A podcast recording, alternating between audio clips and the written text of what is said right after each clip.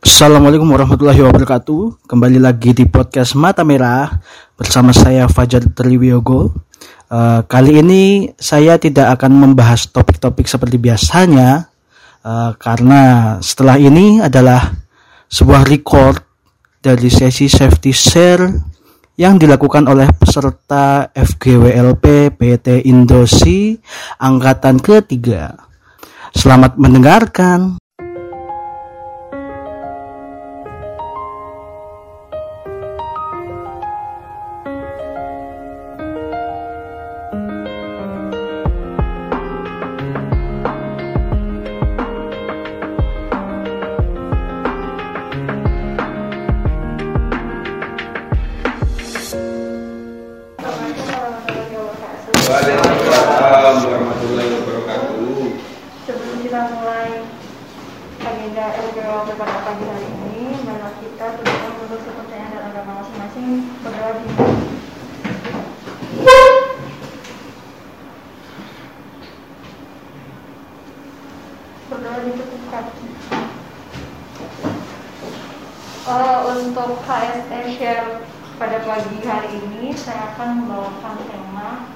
eh, yang tema besarnya yaitu enviro.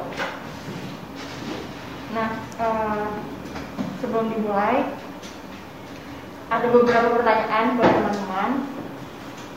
Kalian pasti tahu kan yang namanya ozon? Nah, siapa yang tahu ozon itu ada di atmosfer keberapa? Atmosfer apa? Stratosfer. Ya betul, ozon itu ada di bagian stratosfer.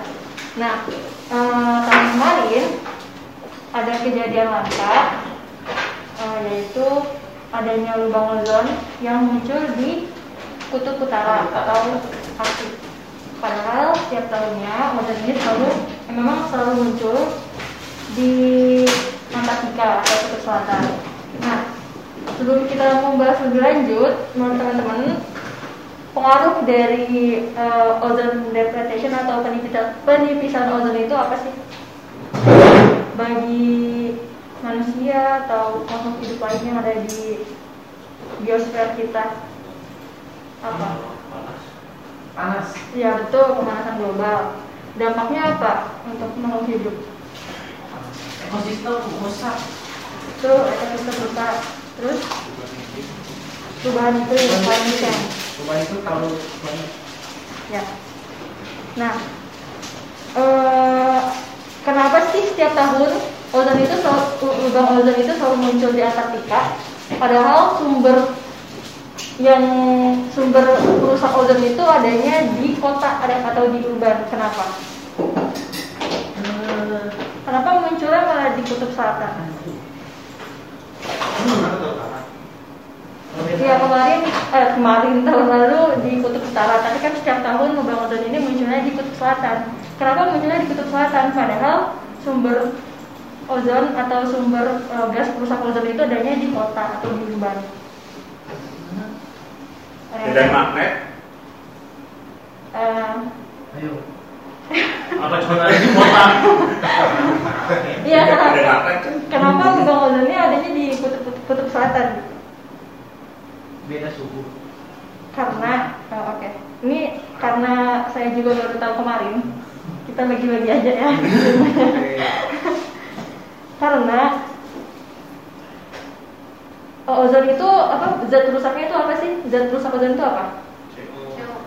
Ya tapi yang yang yang paling umum CFC kan?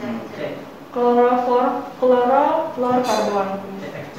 ya nah di kutub klorofluorkarbon ini akan menempel pada artikel partikel awan di atas kutub itu atau disebut eh, polar stratospheric clouds. Nah, kenapa dia eh, apa namanya menempel di kutub? Karena bentar ya.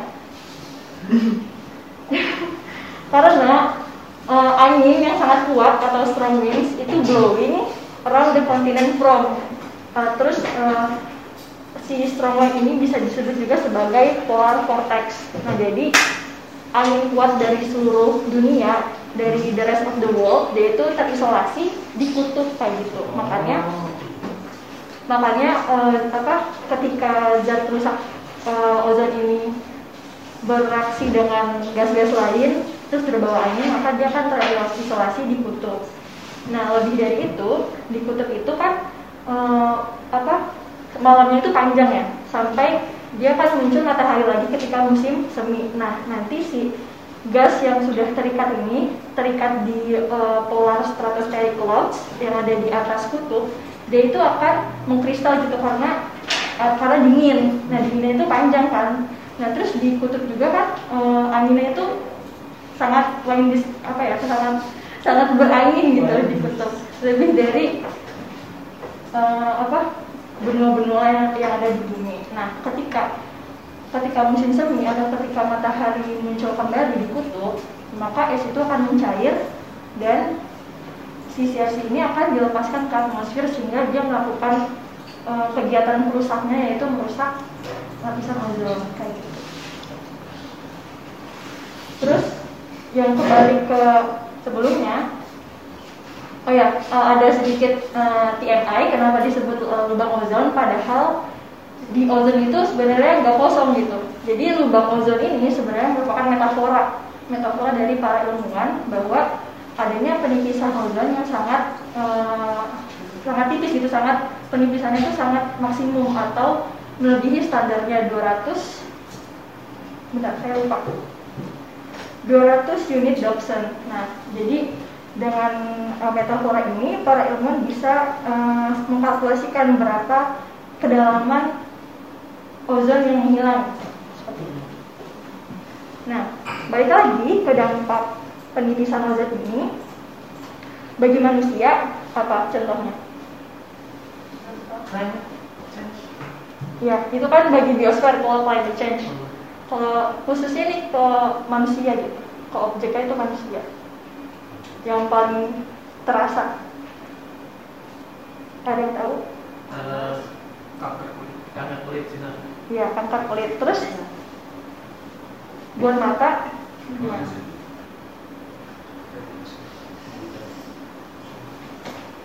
Apa? Jadi eh, kan penipisan lapisan ozon itu meningkatkan jumlah UVB karena nggak ada apa namanya selimut lagi untuk merangsang ultraviolet kan. Nah jadi dia ini menurut studi laboratorium, laboratorium dan epidemi- epidemiologi menunjukkan bahwa UVB menyebabkan kanker kulit non melanoma dan memainkan peran utama dalam per- perkembangan melanoma maligne. Nah dia juga bisa ini ya, selain itu dia juga bisa menyebabkan katarak seperti itu. Itu yang kepada manusia yang bisa kita yang bisa dirasakan secara jangka panjangnya. Kemudian selain manusia, makhluk hidup yang ada di bumi itu apa lagi? Hewan. Bagi hewan, terutama marine ekosistem apa? Apa ya? Apa Said? Bisa ini stres. Terumbu karang bisa stres. Buat hewan bisa mempengaruhi pola migrasi, iya, produktivitas menurun. Itu. Oke. Tuh. Nah, eh, si ozon ini kalau di marine ekosistem dia eh, utamanya sangat mengganggu tahap pada perkembangan ya, tahap awal perkembangan. Karena kan di ekosistem marine ekosistem ini yang paling bawah adalah fitoplankton. Which is eh, fitoplankton ini kan butuh eh, dia harus naik ke surface kan, permukaan. Ketika kena apa namanya? sinar atau UV gitu, kan pasti dia perkembangannya terdegradasi apa ya bahasanya pokoknya perkembangannya perkembangannya jadi tidak normal gitu nah dia akan mengakibatkan pada rantai makanan lainnya seperti itu jadi ada penurunan kapasi- kapasitas reproduksi dan pe- penggangguan gangguan perkembangan pada larva juga selain pada ekosistem laut apalagi kan tadi kita udah manusia laut terus satu lagi yang paling umum tumbuhan Nah, eh, dampak dari penipisan ozon terhadap tumbuhan itu apa? Kevin sama Adel. Eh, reaksi tumbuhan terhadap panas kan berbeda-beda. Iya. Faktanya juga kalau eh, karena udah peningkatan suhu dan panas yang makin meningkat, bunga-bunga itu juga udah nggak sama kayak dulu. Ya, betul. Jadi ada perubahan bentuk pada tumbuhan ya, baik secara anatomi maupun fisiologis gitu. Terus berpengaruh juga bagaimana distribu- distribusi nutrisi yang yang terdistribusi ke seluruh tanamannya seperti itu. Ini juga kan mengganggu kalau jangka panjangnya juga kan berpengaruh terhadap rantai makanan atau ekosistemnya gitu. Jadi apa sih yang yang sebenarnya yang bisa kita lakukan? Karena kalau misalnya kita berbicara tentang lingkungan, sebenarnya eh, hasilnya itu kalau kita lakukan sendiri itu pasti akan sangat kecil. Karena sebenarnya eh, pencegahannya atau tindakan preventif atau upayanya itu adalah kita sebenarnya butuh a bigger platform gitu. Karena kita sendiri nggak bisa ngelaku. Kalau kita sendiri yang ngelakuin itu pasti efeknya nggak terlalu besar maksudnya sangat kecil efeknya tapi meskipun begitu tidak menandakan bahwa e, upaya yang kita lakukan itu sia-sia karena itu juga bisa menunjukkan bahwa kepada siapa kita berpihak kayak gitu nah yang ingin saya tanyakan upaya teman-teman terhadap pas, e, kasus ini tuh bagaimana? Eh, penipisan ozonnya ya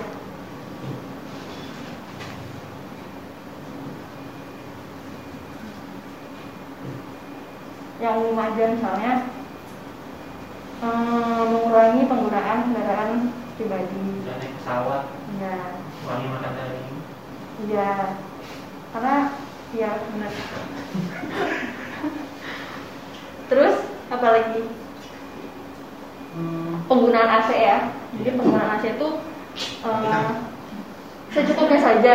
Jangan 24 jam digunakan gitu. Ayo, kenapa? kalau bisa pakai timer. Ah, AC bukan bukan CFC lagi, HFC. iya iya. Iya. Mohon maaf ini kan sidang. betul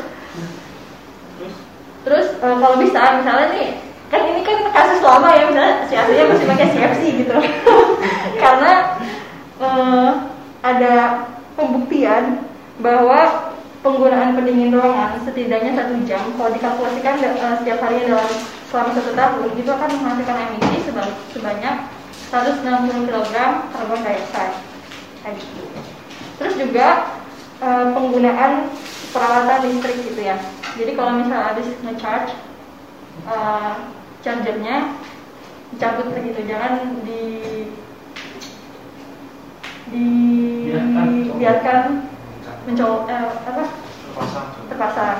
Karena sebenarnya dia itu masih ada daya yang ter- masuk gitu. Walaupun kecil. HP dengan teknologi dalam muda gitu ya. Udah pun dia udah nggak mengirim listrik lagi. Iya. Nggak tahu Ekor ekor kambing Kasarnya, kasarnya Terus dalam bidang pertanian juga dari penggunaan pestisida. Karena mungkin eh, para petani sekarang atau young farmer pasti sudah tahu ya eh, tidak apa maksudnya menghindari penggunaan pestisida. Karena di dalam pestisida, pestisida ini mengandung bahan perusak ozon yaitu metil bromida yang berperan terhadap penipisan ozon. Jadi sebenarnya untuk upayanya ini eh, diperlukan kecanggihan advokasi untuk melakukan penyadaran sampai menghasilkan komitmen pada semua pemangku kepentingan untuk bersama-sama menyelamatkan bumi dan lapisan ozonnya. Sekian eh, HSE Share yang saya sampaikan pada pagi hari ini. Kurang lebih mohon.